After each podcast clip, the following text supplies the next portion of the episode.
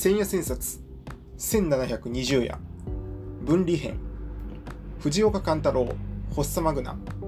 講談社ブルーバックス。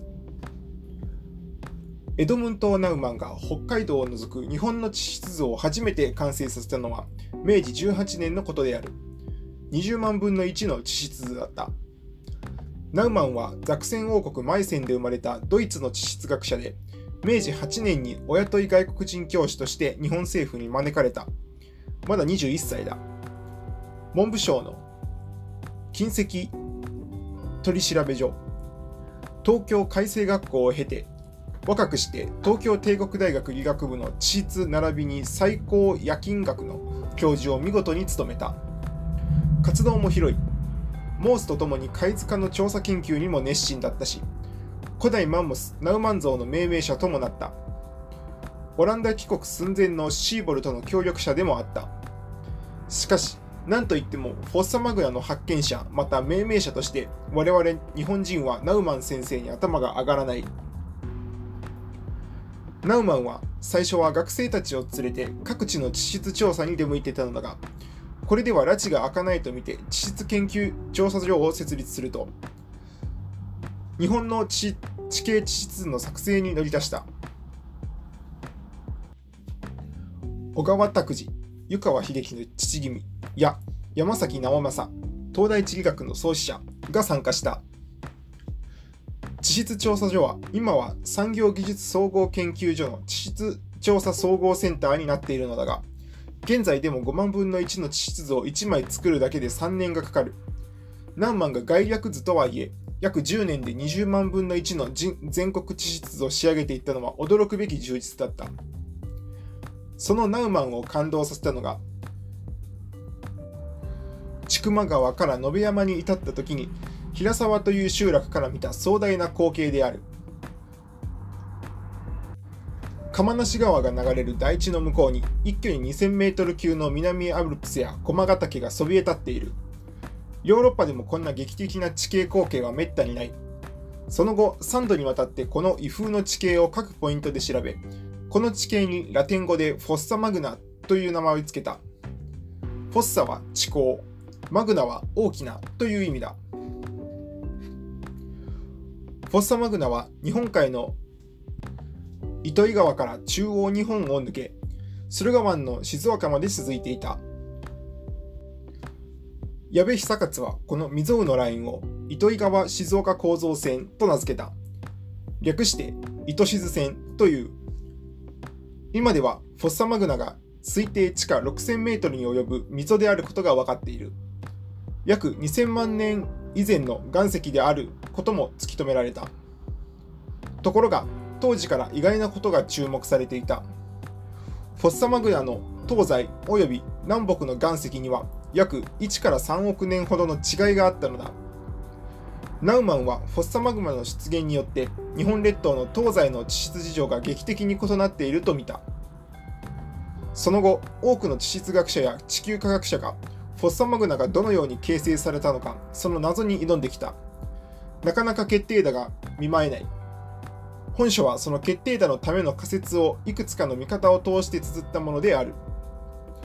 フォッサマグナを抜いては日本列島は語れない。地震のことも津波のことも、海洋日本の本来も将来も語れない。しかし、フォッサマグナを語るには地球科学の全容をコールバックすることも必要なのである。吉見先生が、あんな、日本列島は真ん中で腹切っとるのや、知っとったか、フォッサマグナって言うんや、とのたまった。京都松原新町の修徳小学校だ。5年生の理科の授業が始まった時だったろうか。フォッサマグナとは聞き取れない。ホッサマグマと聞こえた。だからみんながみんな、これはホッサマグマだと思った。てっきりマグマという巨大な怪物が何かに起こって切腹して、喘息のような発作をしているのだと想像したのだ。またなぜか、机龍之介みたいやねと友達と言い合った。と映画の大菩薩峠とどこかでつながったのだろう。先生は中央構造線のことも話してくれて、あんな、日本列島は横で切れて縦で追われてるんや、と教えた。またまたホッサマグマだ。日本列島前のどこかに大きな侍が潜んでいて、腹切りをしてのたうっているように思った。これじゃあ祖国日本はズタズタで、異国からやってきた連中が巨大な十字架が地中深くに埋めていったのかというような気味もあった。その後すぐに、フォッサマグマはマグマの発作ではなくて、巨大な亀裂を意味するフォッサマグナであることは薄々分かった。が、これでますます興奮した。子供は何であれ、日本がものすごいものを秘めているものが好きなのだ。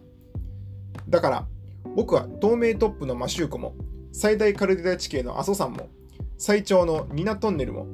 最大発電力の佐久間ダムも大好きだった。それがフォッサマグナで最高潮に達した。早速夏休みの課題で、日本列島の姿という薄っぺらい大型ノートをまとめた。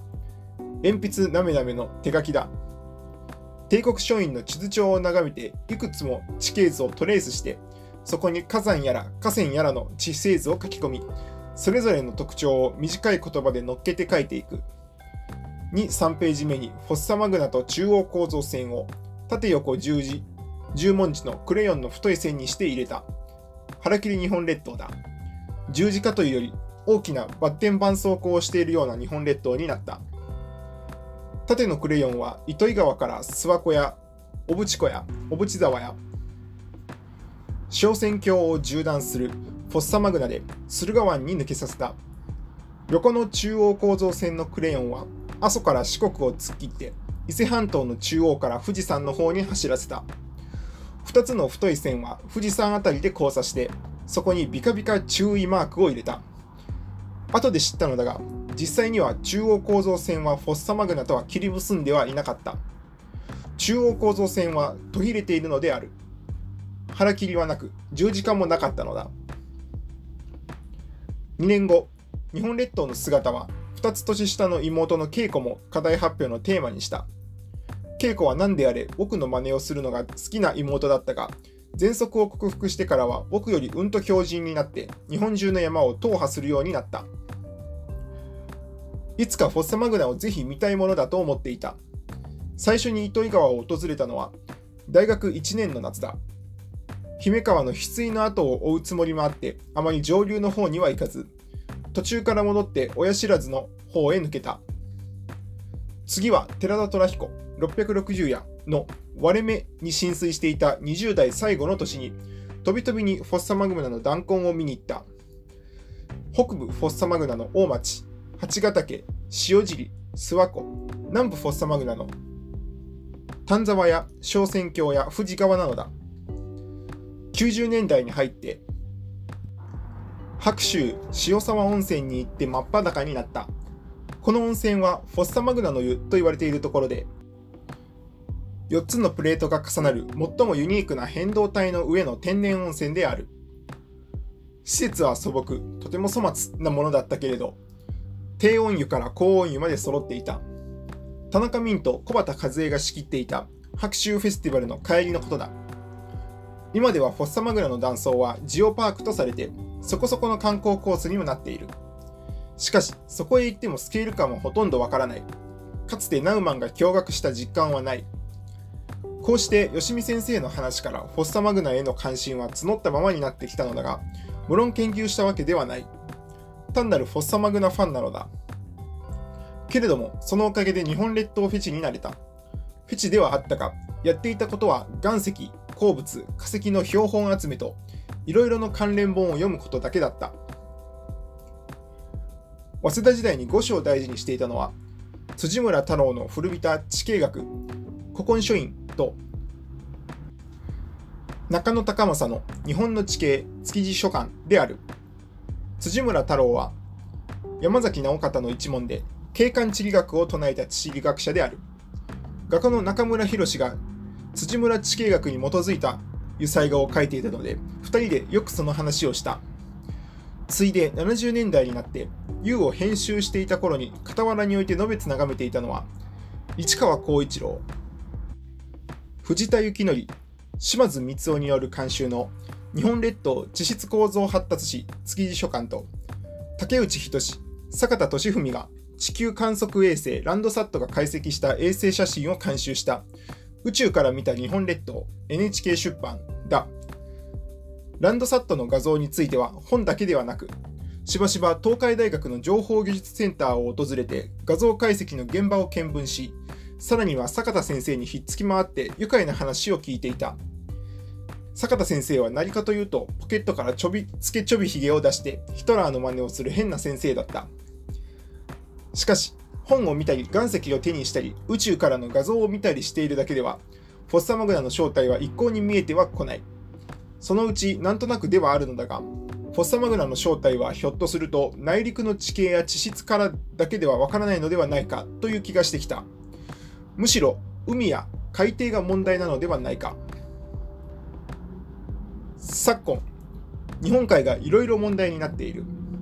第一には、韓国との間で竹島の領有権が争われている。日本は島根県の所有だといい、韓国は特都と呼んでこれを実行支配し、北朝鮮は領有権を主張する。第2には、出雲神話の対応を解くことが求められている。日本神話の成り立ちは伊勢神話とは別に、日本海を背景にした組み立てに深く関与していると想定できるからだ。国引き神話や人工皇后の白木伝説のルーツが問題なのである。明治中期以降の日銭同行神話説も検討しなければならない。第3には和光の歴史がだんだん分かってきて、中世和人の動向とともに日本海の歴史文化がやっと見えるようになってきた。しかし第4にフォッサマグナと直接関係していそうなのは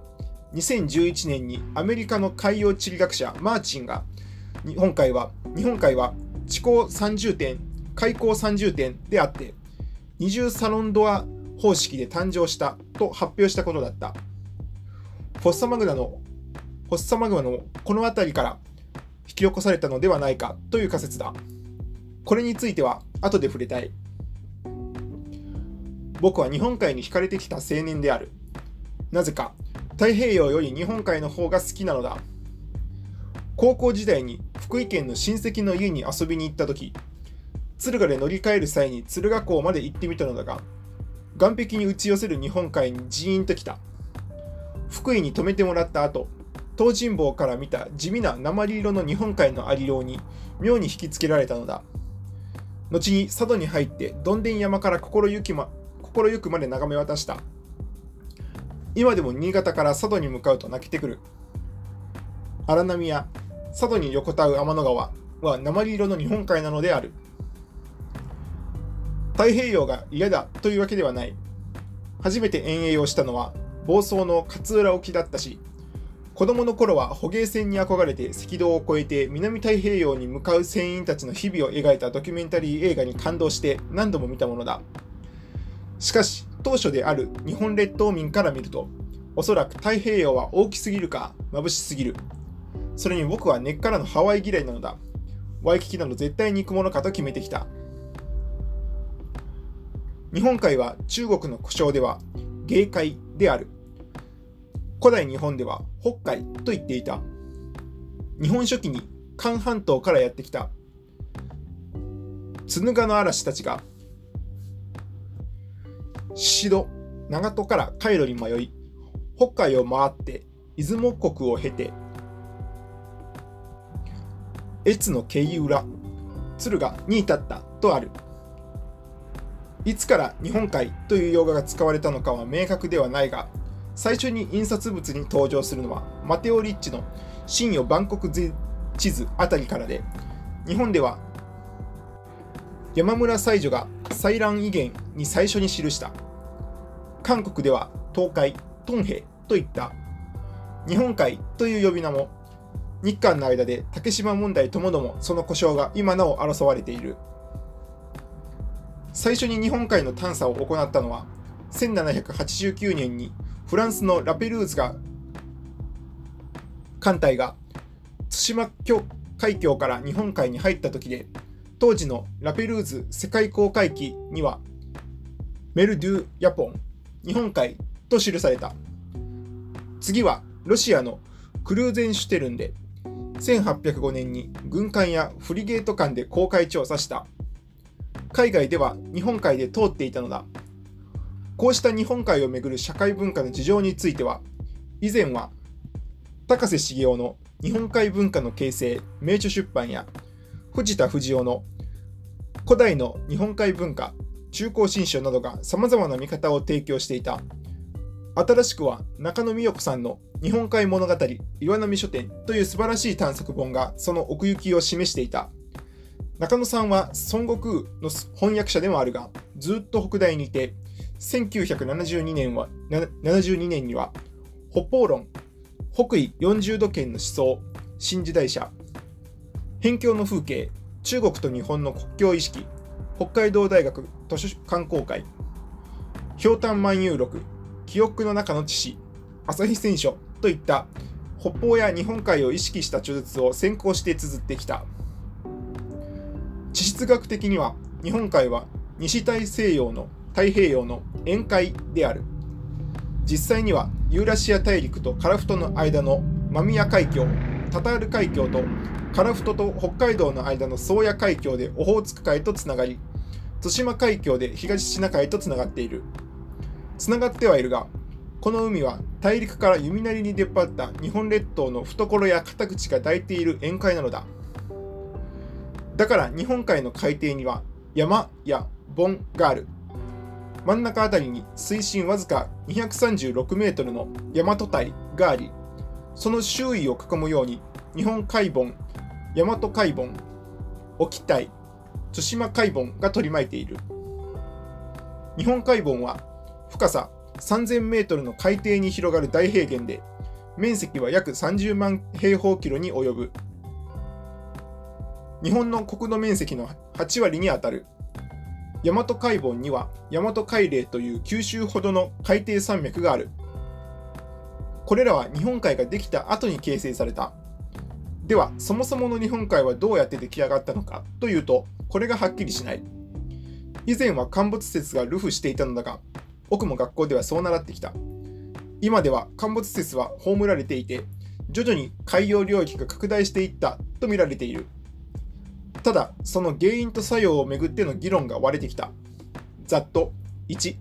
大陸移動説。2沈み込みによるマントル上昇説。3ブルーアパートベイズン説。4トランスフォーム断層説。ホットリージョンマイグレーション説。6オラーコ人説。などに分かれる。本書の著書の藤岡勘太郎さんは僕とほぼ同い年の京都生まれの地球科学者である。海底地質学が専門だ。海底潜水調査船深海6500に51回乗り込んでいる。いくつも本を書いておられるが、中でも僕は、深海底の地中科学、地球科学、朝倉書店という交換の本に堪能させられた。その他にもいろいろな本がある。ブルーバックスにも山はどうしてできるのか、海はどうしてできるのか、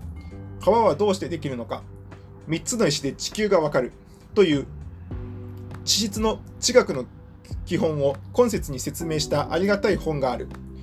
3つの石で地球がわかるの3つの石とは何かわかるだろうか観覧石、玄武岩、花崗岩のことだ。それぞれ火星岩、火山岩、新星岩の一種にあたる。本書はまさにタイトル通りのフォッサマグナの謎を正面切って解いた本で、新書にしては結構レベルが高いものではあるが、大変多くの知見が紹介されていて説得力に富む。上に述べた日本海成立のプロセスについても、1大陸移動説から6オラー個人説までとても分かりやすい念のためざっと説明しておく。1大陸移動説はウェゲナーの大陸移動説を日本海に当てはめたもので早くに寺田虎彦が提唱した。今では音藤陽一郎らが古地時期によってその移動の様相を詳しく調べていてそれで分かってきたのは日本列島が移動中に東北列島は反時計回りに西南日本は時計回りに回転したためもともとは北に揃っていた古地時期の方位が反対向きになったということらしいそれを河合直人は日本列島の折れ曲がりと言っている2沈み込みによるマントル上昇説は東北日本湖に太平洋プレートが沈み込んでいることに注目してそれによって起こったマグマの上昇が日本列島の原型となる火山列を作ったのではないか。このことで日本海のかなり深いところでマントルの部分融解が起こり、大量のマグマが発生してリフトが大地を裂き、日本海を拡大させたのではないかというものだ。それこそホッサマグマ説である。3. プルアパート・ベイズン説は、玉木健作とローラン・ジョリベの説で、日本海北東部の横ずれ断層と南西部の対馬付近の横ずれ断層がセットでずれて、両者の間に引っ張られた力による空洞ができたため、日本海が陥没したのではないかと考えた。4. トランスフォーム断層説は、僕も親しい丸山重則と相馬恒夫が提唱したモデルで、日本海にはたくさんの海山や海台があり、プレート同士によるたくさんの横ずれのトランスフォーム断層を作っているのだが、それらが日本列島を南へ押しやり、そこに日本列島ができたというものだ。ただ、未だ断層の痕跡が発見されていない恨みがある。5. ホットリージョンマイグレーション説は、元は変成岩のユニークな研究者だったが、地団連と対抗して論難を受け、その後はアメリカに渡ってプレートテクニテクトニクス研究を深めた宮代明穂による壮大な仮説である。マントル深部のホットリージョン、暑い地域に高温プルームがあって、それがゆっくり移動、マイグレーションしながら日本海を作ったというものだ。プルーム、円体というのはマントルが柔らかくなったもので、大地を引き裂く強烈な力を持っている。6. オラーコ人説は、著者が期待を寄せている説で、新潟大学の立石正明と兄弟の四季常正が提案したオラーコ人というのは溝の生成というギリシア語から取られた用語で基盤岩層基盤岩層を切断する大規模な断層が区切った変動性のあるくぼ地のことを言う。アメリカのポール・ホフマンらが研究した。立石式はユーラシア大陸の縁にオラーコ人が3方向の割れ目を形成してそのうちの2方向が日本海を作り残る未発達の割れ目がフォッサマグナになったと考えた。地球はプレートでできている。プレートには海のプレートと陸のプレートがありこれがゆっくりと移動し続けている。有史以来止まったことがない。だから大地震大地震もなくなることはない。そう考えるのがベゲナーの大陸移動説を発展改良したプレートテクトニクス論理論というものだ。そのプレートは100キロの厚みを持つ。バカでかい。そのバカでかい海のプレートがゆっくり移動して陸のプレートの下に沈み込み、そこが海溝になる。沈み込んだところではマントルが溶解してマグマとなってやがて地上に噴き出す。これが火山だ。日本列島は東湖と海溝でできている東諸列島である。花綱列島、火災列島などとも言う。東湖と海溝は必ずセットなので、まとめて東湖海溝系という、これが日本列島の姿だ。5つの東湖海溝系で形成されている。北から千島湖、千島海溝。2、東北日本湖、日本海溝。3、伊豆小笠原湖、伊豆小笠原海溝。4、西南日本湖、南海海溝、南海トラフ。5、琉球湖、琉球海溝だ。トラフは水深6000メートルより浅い海溝で船型になっていることが多い。一方、地球規模で見ると、図で見てもらうと一目瞭然だが、日本列島は巨大な4つのプレートにしっかり囲まれている。太平洋側に太平洋プレートとフィリピン海プレートがあり、北海道沖に北米プレートが、日本海側にユーラシアプレートがある。北米プレートと太平洋プレートの境界が日本海溝で、北米プレートとフィリピン海フィリピン海プレートの境界が相模トラフに、ユーラシアプレートとフィリピン海フィリピン海プレートの境界が駿河トラフ駿河トラフになる。これらがガッチャンと突き合わされたり突き重なったりすると大地震が起こり大津波を生じる3.11東日本大震災は太平洋プレートが北米プレートの下に沈み込んで日本海溝に大振動が起こった海溝型の巨大地震だったところで、このうちの北米プレート、太平洋プレート、フィリピンフィリピン海プレートが作る3つの海溝は、なんと房総半島沖の一点で交わっている。世界でも大変珍しい房総沖開口30点という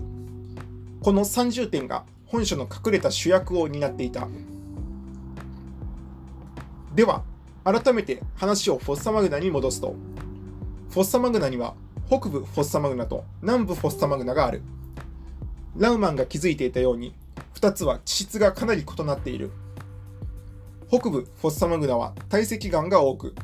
その多くが1600万年前に海底に堆積した地層になっていて、それらが長時間をかけて後に終局した八ヶ岳や諏訪湖の北側に属する。南部フォッサマグナは海底火山の噴出物からできていて、代表的な丹沢山地などは中央部はトナール岩、花崗岩の一種からできている。一定の期間を置いて間欠的に形成された山梨県の韮崎から南に属していて、ほぼ中央に富士山が位置する。これらの違いをもとに推測されたのは、北部フォッサマグナがその場で形成されたのに対して、南部フォッサマグナは他の場所から移動してきたのではないかということだ。南部フォッサマグナについては、特に松田時彦が専門的に調査研究してきた。松田時彦の名は地震地質学で鳴り響いていた。それで、この南部フォッサマグナの地質履歴から何が仮説できるかというと、伊豆小笠原湖がかつては本州より遠い海底にあって、それがマグマの貫入や冷却の後、本州に移動して衝突し、その結果、丹沢山地のようなところができただろうということだった。これが南部フォッサマグナができた原因なのだ。それなら、伊豆小笠原湖はなぜ動いたのか、当然何かが押したか運んだのである。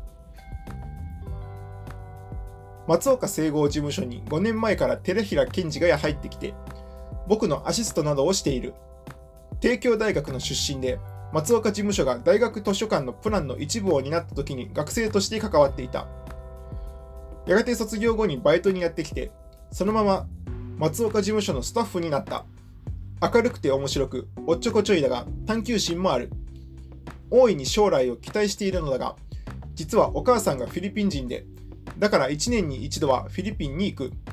大家族パーティーがあるらしい。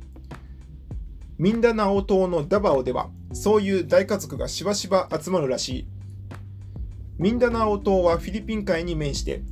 フィリピン最高峰の火山のアポ山がある。もともとフィリピン群島は、ユーラシアプレート、太平洋プレート、インド、オーストリア、オーストラリア、プレートの3つのプレートの衝突と沈み込みによって複雑なテクトニクスとなって形成された群島である。日本と似た東古開口系になっている。周囲は5つの廃古海門が作ったフィリピン海、南シナ海、スル海、セレベス海、モルッカ海に囲まれ、これらの東南部を大きくフィリピン海プレートが牛耳っている。フィリピン海プレートは主に西フィリピン海盆、四国海盆、パラスベラ海盆、沖ノ島海盆の3つでできている。これらは廃湖海盆でマグマが廃湖の下に溜まるとリフト、大地の裂け目を作って溶岩を噴出させて新しいプレートを作り出す。海底地質史は西フィリピン海盆と四国海盆の拡大後にフィリピン海プレートが北に向かって移動を開始したということを明らかにした。この時、海溝に沈み込んで作られたのが、今は不気味に沈黙している南海トラフだ。伊豆小笠原湖を押したか運んだのはこのフィリピン海プレートだったのである。フィリピン海プレートは北上して伊豆小笠原湖にぶつかった。これでプレートは行く手を阻まれたのだが、北上は終わらない。ゆっくり動きを止めないまま、伊豆小笠原湖をじわじわと本州の方へ押し付けてぐしゃっとなった。これが南部フォッサマグナの始まりだった。フォッサマグナは単純に大きな溝によってできたというのではなかった。北部では大地を削り、南部では大地を足していた。この2つがほぼ同じ深さで、ほぼ同時に起きてフォッサマグナを形成したのである。おそらく日本海と太平洋という海底での出来事が関わっていたのだ。開口30点がトリガーになっていると想定された。開口30点というのは、海底プレートが三重に折り重なっている開口のことで、プレートテクトニクス理論の一環として、ダン・マッケンジーとジェイソン・モーガンが提唱し、その特色を定義した。30点は海嶺、リッチ、トランスフォーム断層、フラクチャー、開口、トレンチが組み合わさってできるものとされ、その組み合わせはそれぞれの頭文字を取って RRF30 点、RTF30 点、RRR30 点、TTR30 点などと呼ばれる。今のところ、世界に16カ所あるとされている。代表的なのは北米プレート、フィリピン海プレート、太平洋プレートが交わっている房総沖海溝30点、南米プレート、アフリカプレート、南極プレートが交わっている。南太平洋のブーベ30点、南米プレート、ナスカプレート、南極プレートが交わる。チリ30点、アラビアプレート、ソマリアプレート、ヌビアプレートが重なる。アファー三角地帯、東アフリカ大大地交帯などだ。房総半島沖の開口30点は世界中でここしかないという TTT 型で、日本海溝、伊豆小笠原海溝、相模トラフが交わっていた。2011年に海洋地質学者のマーチンは、おそらく日本海も開口30点であって、二重サロンドア方式で誕生したという説を出した。マーチンは日本海がそういう開口30点の何らかの影響で出来上がったのではないか、その痕跡がフォッサマグナではないかと仮説したのだ。僕は Web ニュースでこれを知った程度なので、詳しいことはさっぱりわからなかったのだが、2014年に堤幸康が絵でわかる日本列島の誕生、講談社でその可能性があり得ることを示していて、へえと思った。本書の藤岡勘太郎は房総沖開口30点も南部フォッサマグナの出現に関わっているのではないかとした。いずれも大変スリリングな仮説だが、どうも詳しいことはわからない。分かってきたことは、太古の地球のダイナミックな離合集散とともにフォッサマグナも生じたのだろうということだ。約2億5000年前、地球は巨大な超大陸パンゲアに覆われていた。それまでもいくつかの大陸プレートが集まったり離れたりしていたのだが、10億年前のルディニア超大陸、6億年前のゴンドワナ大陸など、パンゲア超大陸が形成された時は、一旦地球上の大陸がほとんどくっついた状態になった。その後の2億年ほど前、パンゲア超大陸はスーパープルームによって引き裂かれ、再び移動を始めた。地球は地下670キロのところで上部マントルと下部マントルに分かれている。ここに大きな境界帯域がある。この670キロというのは地球の内部ではとても重要な境目になる。もっと深い地下2900キロからは金属核で、そこから上はプルームになっている。プルームの材料は海溝から沈み込んできたプレートで、670キロのところで一旦停滞した後、重くなると下に沈み込み、深さ2900キロに沈殿し、そこでプレートとプルームが一体になる。それが大量になってくると、高温のプルームができてきて、670キロの大気を超えて上昇してくる。これをスーパープルームという。このスーパープルームの動きによって、パンゲア超大陸はバラバラに散り始め、今日のユーラシア大陸が生じた。この時、日本列島をめいたものはユーラシア大陸の東の端にへばりつき、西の端に小笠原、伊豆小笠原海溝ができていた。パンゲアがバラバラになるにつれ、プレートの残骸は海溝に沈み込み、メガリスと呼ばれる岩石塊になる。メガリスは大変重いので、670キロの大気を超えて落ちていき、2900キロのところまで達すると、その韓流でホットプルームが上昇を開始した。このホットプルームの大量の上昇がスーパーホットプルームとなり、やがてフォッサマグナを起こす原因となったのである。スーパープルームは枝分かれしてマントル内を移動する。その一部が北上してフィリピン海に差し掛かると、およそ6000万年前に西フィリピン海盆を南北に拡大させ、2700万年前に四国海盆を東西に拡大させた。これでフィリピン海プレートが形成されたのである。かくて、1700万年前には日本海が拡大を開始した。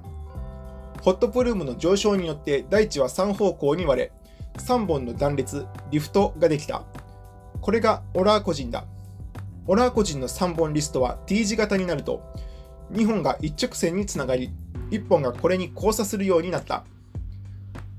著者は、この1本が北部フォッサマグナになったと仮説する。先に5、ホットリージョンマイグレーション説として、マントル深部のホットリージョン、暑い地域に高温プルームがあって、それがゆっくり移動、マイグレーションしながら日本海を作ったという説と、6、オラーコ人説として、ユーラシア大陸の縁にオラーコ人が3方向の分かれ目割れ目を形成して、そのうちの2方向が日本海を作り、残る未発達の割れ目がフォッサマグナになったという説を案内しておいたが、著者の仮説もそれらに基づくものだった。こうして日本海がさらに拡大していくと、東北日本側のリフトは反時計回りに、西南日本側のリフトは時計回りに回転を起こし、ここに南北フォッサマグナが形成されることになったのである。北方でオラーコ人ができて日本海が拡大し、南方でフィリピン海プレートができて、伊豆小笠原湖が列島に衝突したのが同時期であったのはスーパープルームのせいだった。以上が本書の仮説のあらましである。うまく案内できたかどうか心もとないが、詳細は厳重に当たられたい。吉見先生は、日本列島は腹切っとるんや、と言ったけど、腹は切らなくて済んだのだった。その代わり、フォッサマグナは日本海と太平洋の両方の海底変遷の驚くべき記憶を持つ怪物となったのだ。こんな風に本書は結ばれている。約1500万年前、フォッサマグナという名の怪物は、スーパープルームという火によって誕生しました。そう、私は考えています。そして、次のように続けている。火といえば、私が思い出すのは、手塚治虫の傑作、火の鳥です。100年に一度、自ら体を焼くことで永遠の命を得ている火の鳥は、過去と未来を事前に行き来し、人間の生死と地球の変遷を見続けています。その火の鳥が15万回も生まれ変わる間、この怪物はプレートがひしめき合う日本列島のど真ん中のいつ瓦解してもおかしくないような場所で、絶妙にバランスを取りながら、その得意な姿を保ち続けてきました。そのことはやはり驚くべきことに思います。